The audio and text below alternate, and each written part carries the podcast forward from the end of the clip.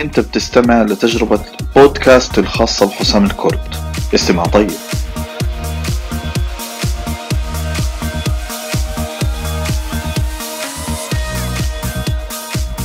السلام عليكم ورحمة الله وبركاته. أهلا وسهلا فيكم مرة تانية. اليوم البودكاست مختلف شوية.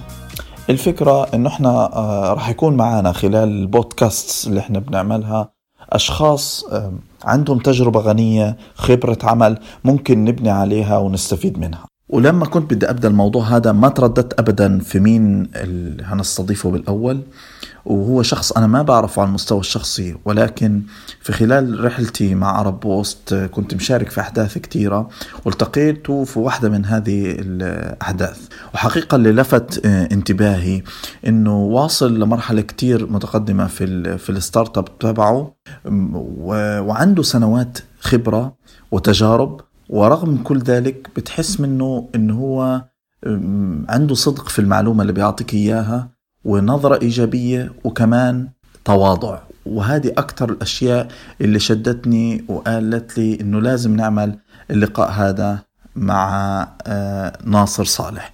راح أعرفكم مين ناصر صالح في مختصر بسيط، وبعدها راح نبدأ المقابلة هذه.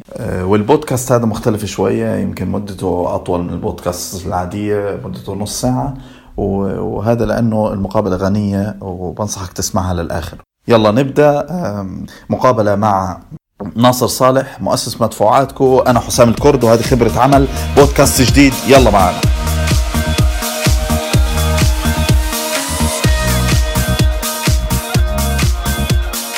ناصر هو الرئيس والمدير التنفيذي لشركة مدفوعاتكم، وهي شركة بدأت تقريبا من 2008، وفكرتها أنها بتعمل فوترة إلكترونية لكل الخدمات تقريبا الخاصة بالمواطنين. هي بدأت في الأردن، وحاليا يعني متصلة في كل بنوك الأردن تقريبا، في البريد، في حتى المحافظ الجوالات الإلكترونية، بتقدر من خلالها أن أنت تدفع الخدمات الخاصة فيك لنظام الحكومة، للاتصالات، للجامعات، ولكتير أماكن. وهم طبعا بيتوسعوا لمناطق تانية حاليا زي ما بحكي في المقابلة. الشركة للآن مقدار الحركات اللي عالجته بصل لأكثر من 20 بليون دولار. ناصر قبل ما يأسس هذه الشركة كان عنده خبرة طويلة جدا في مجال تقنية المعلومات، بالذات في القطاع المالي. يعني اشتغل قبل كمستشار في تقنية المعلومات، لمدير عام دائرة الضريبة، اشتغل مع DAI USAID في مشروع إصلاح المالي، اشتغل مع القنوات الإلكترونية والدفع الإلكتروني في مصرف بنك الراجحي المعروف في السعودية، اشتغل استشاري في واحدة من أكبر الشركات الاستشارية أكسنتشر، اشتغل مهندس يعني فحص برمجيات في شركة مايكروسوفت. فعنده خبرات كتير متنوعة وغنية، وهي ساعدته طبعا في انه يعمل شركة فيها تعقيدات كتيرة زي مدفوعاتكم. فهي نبذة مختصرة عن ناصر صالح، وكذلك الشركة اللي أسسها. وهيك صار فينا انه احنا نبدأ المقابلة. طيب ناصر، برحب فيك في البداية في البودكاست. الله يخليك، اهلا وسهلا فيك. والله اهلا وسهلا فيك.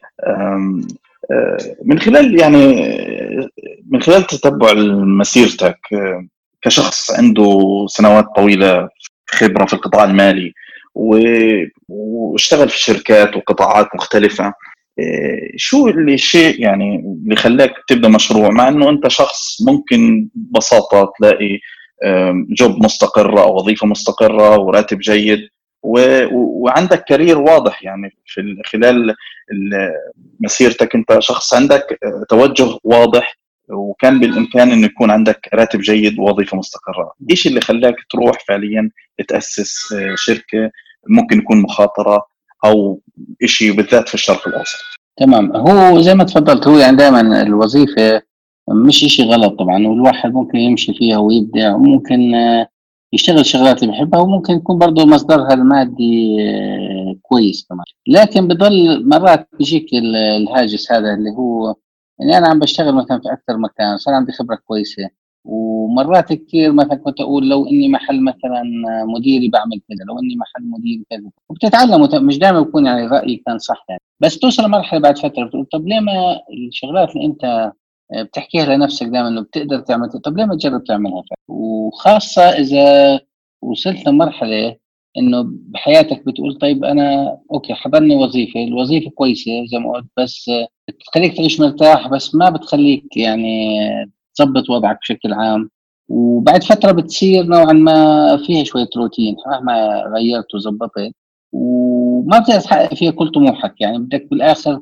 تضطر تغير الشغل عشان تلاقي الشغل اللي بدك اياه. والحمد لله الله وفقني باكثر من شغل كان كويس، بس ما حتقدر تفصل شغل زي ما بدك. الطريقه الوحيده انك تعمل انت شغلك، خاصه اذا لقيت فكره انت مآمن فيها زي قصه مدفوعاتكم اللي هي عشان دفع الفواتير، وحسيت انه في عندي صار خبره الحمد لله حلوه بين كاستشارات كاي تي في البانكينج، يعني طب ليه ما استغلها واعمل ماي اون بزنس، وبنفس الوقت اللي دائما كنت انظر فيه على الناس يعني، او بلاش بيني وبين حالي انظر انه كان ممكن اعمل احسن لو انا محل فلان وفلان، طب ما اجرب واعمل انت لحالك وتعلم.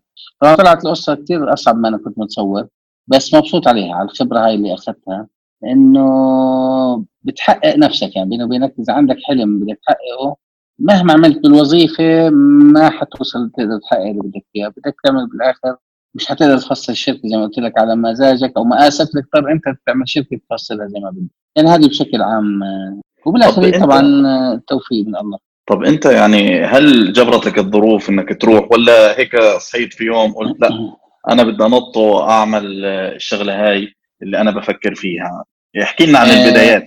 شوف هي البدايات وين بتصير عاده، انا كنت زمان اغير شغل كثير يعني، كنت 3-4 سنين تلاقيني غيرت شغل، مره سنتين اغير شغل. البدايه صارت لما تعرف كل ما تيجي تغير شغل من مكان لمكان بصير عندك instability، سواء الشغل هذا صار هو عنده مثلا وظروف انه اضطر يقلل عدد الموظفين فانت تدور على شغل احسن عشان استقرار، او انت عم بتدور على راتب احسن وبوزيشن احسن وخبره ثانيه احسن فتضطر تدور. هذا كان دائما يعمل لي instability بصراحه، يعني احس انه عم بكركب عائلتي كلها ومرتي واولادي بدي انقلهم معي من مكان لمكان، يعني كان دائما هذا واحد من اللي خلينا نقول التريجرز بدايه. اثنين عم بمشي فيه الواحد في العمر، فبتصير تحس انه بعد فتره مش معقول اضلني اروح اقدم على شغل، وشغل مش عيب طبعا بس مش اضلني اجرب، وكل ما تكبر بصير الى فرصك اقل طبعا، بتصير فرصك قياديه فقط او اداريه والمنافسه بتصير اصعب. وبرضه حتى من ناحيه امان وظيفي الكومفورت زون تبع الوظيفه هو كومفورت زون خادع شوي، يعني بخليك عايش مرتاح بس لما تكبر بتتورط، لما تكبر تيجيك تغير شغلك على كبر كثير مو سهل. فبصفي اعملها بدري، انا هذا برايي يعني، هيك كنت احكي مع حالي اعملها بدري، اترك هذا الشغل اللي انت مرتاح فيه شوي، اتعب شوي عشان توصل مرحله ترتاح اكبر، يعني تكون انت عندك بنيت بزنسك بنيت شغلك اللي عم ترتاح فيه. وبرضه في ما ننساها يعني مش الهدف الاول بس جزء من الاهداف تحسين الوضع المادي للانسان. الوظيفه مهما كان مصاريفك بتزيد معها، البزنس وشفت ناس حوالي يعني بلشوا بزنس وتغلبوا وتعبوا ونجحوا بالاخر، بتقول طب ليه ما اجرب انا اعمل. لازم الانسان يجرب اذا مقتنع انه ممكن يحسن كل شيء، تحسن كارير تبعتك، خبرتك، وضعك المادي، تحسن المجتمع حواليك، يعني لقيت كل هاي العوامل مع بعض صراحه لا تستحق المحاوله وانك تبدا يور اون بزنس. طب شو الصعوبات اللي واجهتها بالاول؟ يعني اكيد انت بتسمع عن الترند هذا رياده الاعمال، بس يعني مش زي لما الواحد يخوض فيه، فايش اول صعوبات واجهتها وشو اكثر عنصر ساعدك في هذه الصعوبات؟ شوف الصعوبات طبعا التراديشنال اللي بتواجه الكل اللي هي نقص التمويل وانك تلاقي ناس كويسه وفكرتك عم تطبقها، بس انا بدي الخصها بطريقه ثانيه شوي. اول صعوبه بتواجهك انه الفكره اللي عندك نظريه اكثر من عمليه، يعني انت بتكون وهذا مش غلط طبعا بالمناسبه، بس انت بتكون عندك فكره ووضع مثالي انه هاي الفكره اول ما تطلع فيها وتعمل موديل هيك بروف اوف كونسبت وتروح تعرضه على الناس او الشركات انه والله حيكيفوا عليها وثاني يوم حيوقعوا معك، وان الامور حتكون ذهبيه عرفت علي، والفلوس اللي معك اول مرحله حتكفيك. تكتشف انه لا، هاي كلها نظريات، انه انت اوكي الفكره اللي تبعتك حلوه، انت الوحيد اللي بتكون فاهمها كثير ومقتنع فيها كثير، بس حواليك لسه مش مقتنعين، فاللي بتكون متوقع تقنعه بشهرين بياخذ سنه ليقتنع. كمثال انا بضرب لك القصد انه التوقعات بتكون عاليه الواقع بيكون مش زي التوقعات. هذا بيعمل شو بسموها ضغط كثير على الريادي، لانه مثلا بكون بدا بمبلغ معين من الفلوس، سواء جمعهم من كيبيتر، من انجل انفسترز، من اصدقاء، عائلي، واتبر قرض، جمع هذا راس المال وحط توقعات عاليه انه حيوصلوا لمرحله معينه، فبتكتشف انه البنزين خلص معك قبل ما توصل لهي المرحله اللي بتوصلها، فبتصير تركض في موضوع كيف اجيب كمان فلوس كمان بنزين ليمشيني للنقطه اللي كنت بدي امشي فيها. هاي يمكن اخطر شغله بتقضي على الشركات في بدايتها، توقعات عاليه، الواقع اصعب، فبنقص كاش، والكاش بنقص كثير، زائد المرونه في البزنس موديل. يعني انت تكون بادي فكره معينه يعني بدك تطبقها زي ما توعدكم، بتروح تصطدم بارض الواقع اشياء ثانيه، بقول لك طب بدك كفاله، طب ليش كفاله؟ ما انت عم تاخذ فلوس المفاوضه، عم تحصل من الناس مثلا، طب انت بدك تجيب كفاله كشركه صغيره. القصد بيجيك مشاكل كثير مش خاطره على البال، ما حتقدر تحلها كلها من اول، فبدك تصير تحلها وانت ماشي، بدك تكون شوي دايناميك وتسال ومنتورز وتسال يمين شمال وتفكر هاي واحده من الصعوبات. الثانيه انه بتطلع لك مشاكل كثير ما كنت حاسب حسابها. وشغله ثالثه وهي مهمه، انت عم تنتقل من عالم الوظيفه لعالم الرياده، وهذا عالم كبير. يعني اللي بيصير انه انت لما تكون موظف في ناس كثير تعمل عنك بقيه الشغلات، يعني في ناس ماسكه الاتش ار، في ناس ماسكه المحاسبه، وناس ماسكه الليجل، وانت ما بتكون تحس بكل القصص هاي. انت بالاخر شغلتك عم تشتغلها وتاخذ عليها راتبك. لما تقلب الطاوله وتصير انت عامل الشركه وبدك توظف ناس، تكتشف طب الفلوس عم تخلص معي، طب وما في مدير مالي مثلا او محاسب يشرح لي انه امتى الفلوس بتخلص وشو علينا من الطلبه، وتروح تبلش توظف، تكتشف انه والله كان تنظير ساعات، كنت اقول له محل مديري بعمل كذا، بس بلشت افهم انه معاه حق في بعض الشغلات، انه مش كل شيء بتقدر تسويه، عندك limited resources مرات. فخلينا نقول الواقع مقابل الخيال بيكون في جابه كبيره. النجاح برايي عشان الواحد ما ينصدم يكون شوي عنده مرونه عاليه، ويسمع ويتعلم بسرعه، ويعني مش انه يوقف ويسكر شركته اللي بداها، لا، يصلح من الفكره، يصلح من المشاكل عنده، من الاغلاط اللي بيعملها، ويحاول يصلح بسرعه ويستفيد من اغلاط غيره. طب هل فكرت في يوم من الايام انك انت يعني مثلا ترجع لوضعك السابق، ترجع موظف ثاني، توقف المشروع؟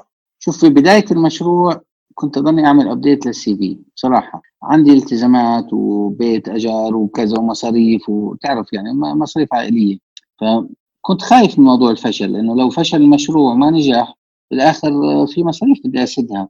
هلا ضليت بصراحه في فتره اجيب انجل انفسترز، اتداين مرات وهي، واقول بينه وبين حالي حرف على الراي البيضاء لما احس انه وصلت لمرحله يعني زي ما بيقولوا ياس كامل، لو لا سمح الله، او هوبلس كيس، وكنت في اكثر مرحله حوصل هاي المرحله.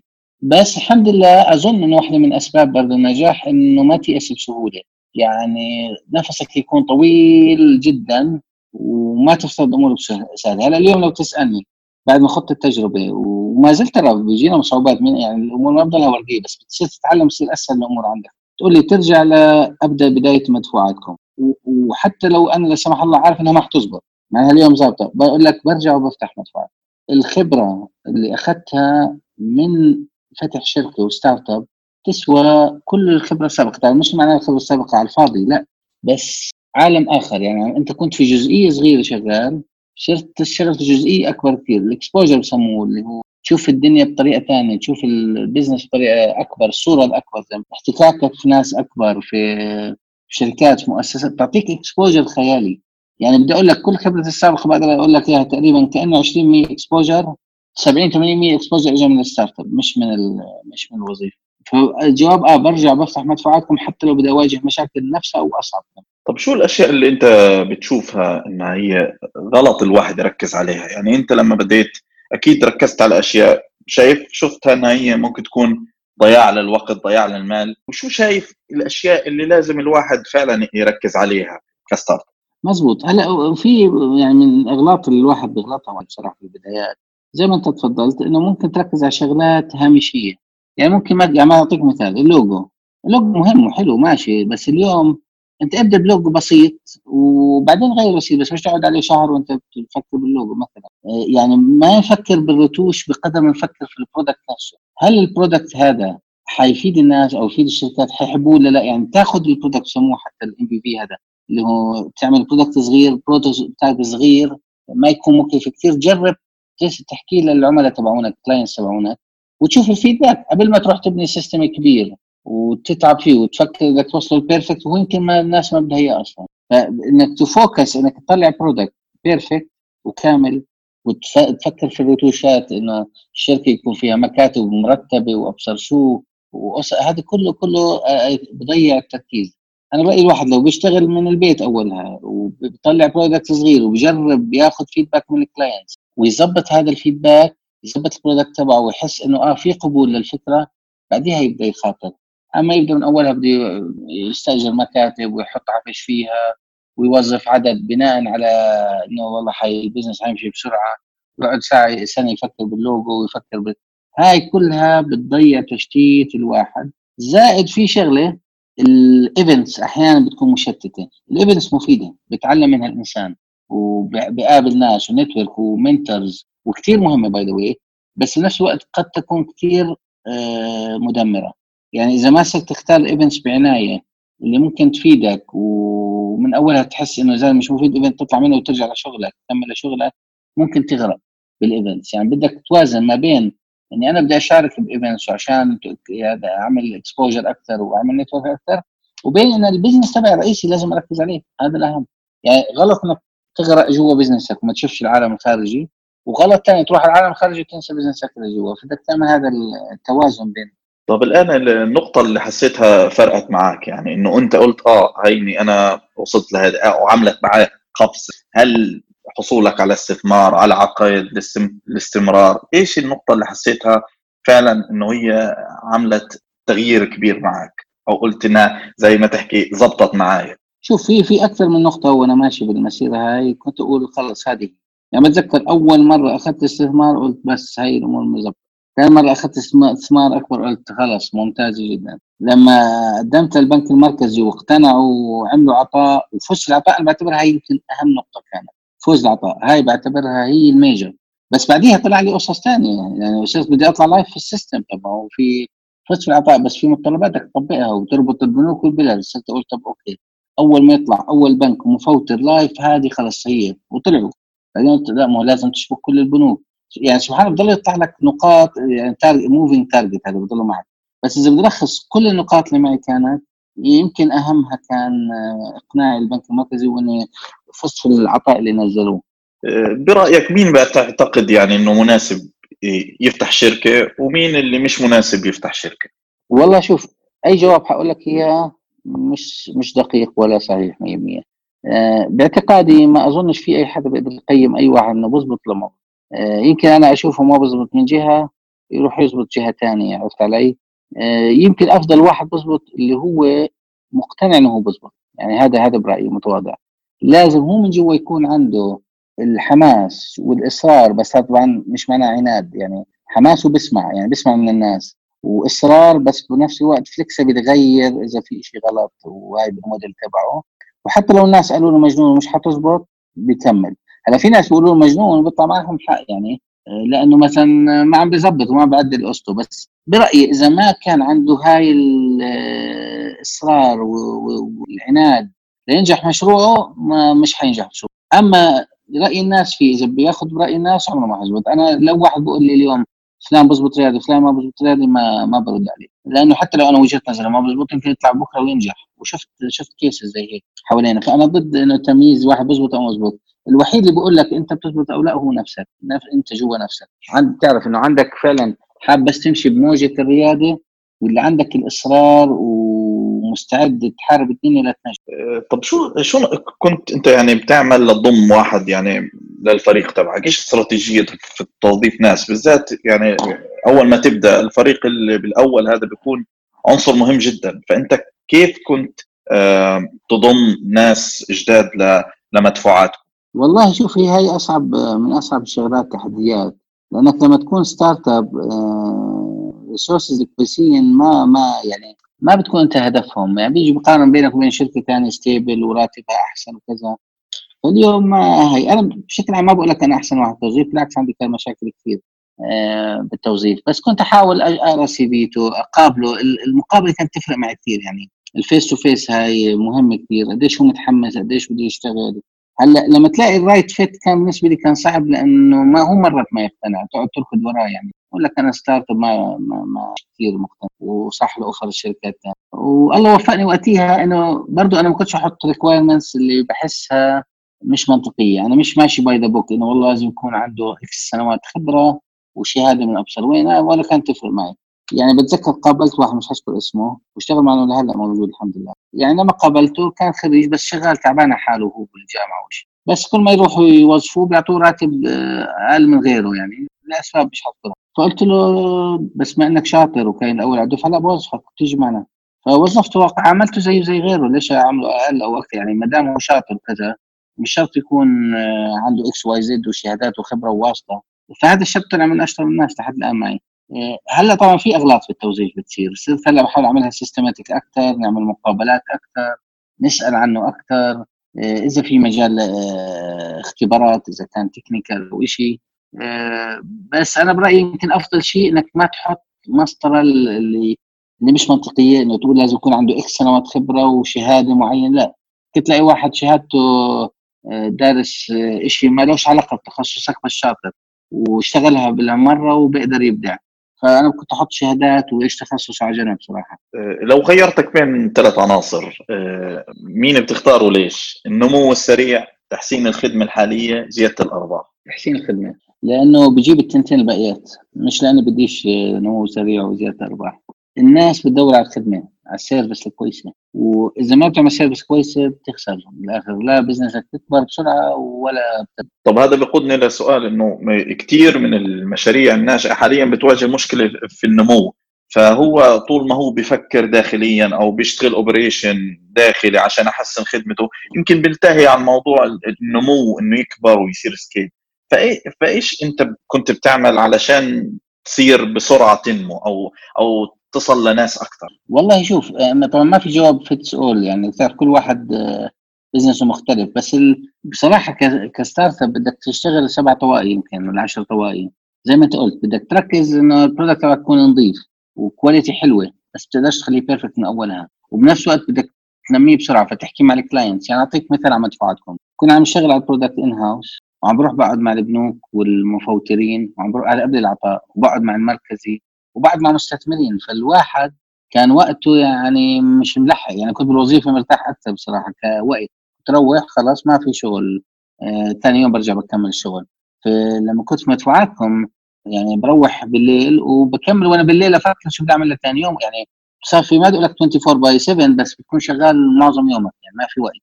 فبدك تقطع حالك شوي. هلا كل ما مشت الأمور معك أحسن لقدام، بتصير تقدر توظف حدا يساعدك، ممكن توظف حدا يمسك لك شوية التكنولوجيا أو البرودكت، شوي بعد قدام ممكن حدا يساعدك في الاستثمار. بس في المراحل الأولى بدك تكون أنت جوكر، بس مش فيلم الجوكر، بدك تكون جوكر بتاع كله يعني، بتقدر تلعب كل الشغلات وتوزع وقتك بين الكل. طب احكي لنا عن رحلتك الاستثمارية يعني، وكيف أقنعتهم يعني. احنا حابين نسمع عن مدفوعاتكم أكتر بالبداية، وإيش هو بالضبط يعمل، وكيف رحلتك الاستثمارية كانت. هلا مدفوعاتكم بشكل مبسط كان هدفها نحل مشكلة الدفع بالكاش. فكان فكرتها بلاتفورم يربط بين البنوك والمفوترين، زي خدمة في السعودية اسمها سداد، هذيك بس من البنك المركزي هو عاملها. احنا بنعملها بشكل قطاع خاص، ونكبرها ونوسعها، مش بس بنوك، تدفع موبايل ولا تدفع من كارفور ولا سيف ولا تدفع من أي مكان من البريد، وبنفس الوقت ندفع مفوتين كتير صغار وكبار. فالبلاتفورم هذا هو بلاتفورم بالآخر بربط كل هاي الجهات، عشان المواطن يقدر يستفسر عن المبالغ اللي بده يدفعها ويدفعها اونلاين ريال تايم من اي مكان. فالاستثمار من دي 1 لليوم مش سهل يعني، بتعرف تبدا كل واحد على قده يعني. اولها اخذت 10000 دينار من الزعاد هذيك، كان فتره حلوه كويسه، خلصوا الفلوس. بعدين قدرنا نجيب كانه كمان 27000 ولا 30000، بعدين 50000، بعدين 200000 دولار. كل مره بدك تجيب للمرحله اللي بعدها يعني. هلا اليوم احنا عم نعمل ريزنج فاند الحمد لله، مع انه احنا هلا السنه هاي قبل شهرين بلشنا نغطي تكاليفنا الحمد لله، بس بدنا فاند للتوسع.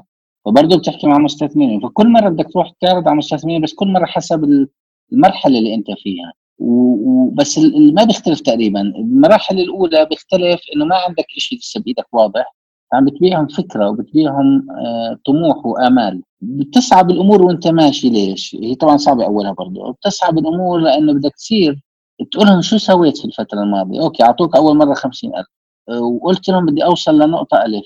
لما تيجي بدك تخلصوا 50,000 بدك تجيب مستثمرين تانيين بقولك طب 50,000 ناخدهم ماضيات، كنت وعد الناس يوصلوا 1,000، وين وصلت بالضبط؟ هلا إذا وصلت قبل 1,000 كيلومتر 200 متر مش مشكلة، بس إذا لساتك محلك سر بتصير أصعب القصة. كل مرة بدك تكون عامل مايلستونز وخطوات ماشي فيها لقدام ليصير المستثمر يقتنع الجديد، يعني يقتنع إنه والله بدي أحط مع فلوس. الخطورة وين بتصير؟ أنت بتاخذ فلوس وما بتتحرك، يعني ما بتعمل أي خطوات، عرفت علي؟ فالاستثمار عملية متواصلة، يعني لليوم بنعمل ريزنج لفند. طب الآن أنتوا شو بتفكروا عشان تكبروا وتتوسعوا؟ يعني إيش الخطة؟ هل بدكم تدخلوا أسواق جديدة؟ هل بدكم تضلكوا في الأردن؟ إيش الخطة الجاية؟ إيش مدفوعاتكم؟ إيش في خدمات جديدة وبتفكروا فيها تتوسعوا أكثر؟ إحنا هلا هدفنا نتوسع أفقياً وعمودياً. أفقياً لدول تانية، عموديا منتجات تانية غير إي فواتيركم. يعني هلا موبايل والد عم نشتغل عليها، المحفظة يعني بدنا نسوي موبايل والد، وفي عنا أفكار تانية بنشتغل عليها. أفقيا بدينا بعمان بس مش مع بنك مركزي، يعني بدينا مع مجموعة الفواتيريين وبدينا وأطلقنا الخدمة بداياتها. أسسنا شركة فلسطين مؤخرا وأخذنا ترخيص مبدئي من سلطة النقد، فحنبدأ بفلسطين. عم نحاول مع الجزائر، يعني أسسنا شركة وماشيين بالمشروع. عم تحاول يعني يطلع أكثر من دولة، بس أول دولة هلأ اشتغلت معنا عمان. طيب إحنا بدنا يعني في نهاية هذا البودكاست بدنا منك نصيحة يعني لأي شخص حاليا أسس مشروع وبيواجه تحديات، بدنا منك نصيحة تجمل فيها كثير من الخبرات اللي أنت شفتها في خلال هذه المسألة. تمام، بدي إذا تسمح لي دخليها نصيحتين. النصيحة الأولى للي لسه بده يبدأ، إذا عندك فكرة قوية مآمن بالله مآمن بنفسك مآمن بهاي الفكرة ومن جوا ما تضحك لحالك، تكون واثق حاسس إنه عندك كل الحماس تبداها والإصرار والتحدي، ابداها بعد ما تدرس الأمور كلها.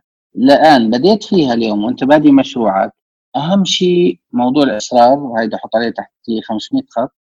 موضوع الأخذ بالأسباب، إنك يعني كثير مرات كان يجي الواحد ما يجيش يخطر على بال مثلا تقول بدي أروح أقابل فلان ما أظن منه أمل مثلا كمستثمر، ما تفكر أي باب. الله طلب منا السعي وبالآخر بدك تتوكل على الله، يعني تعمل كل شيء كأنك يعني هي الأسباب كل شيء وبعديها تتوكل على الله كأنك ما عمل شيء، هاي ملخصها.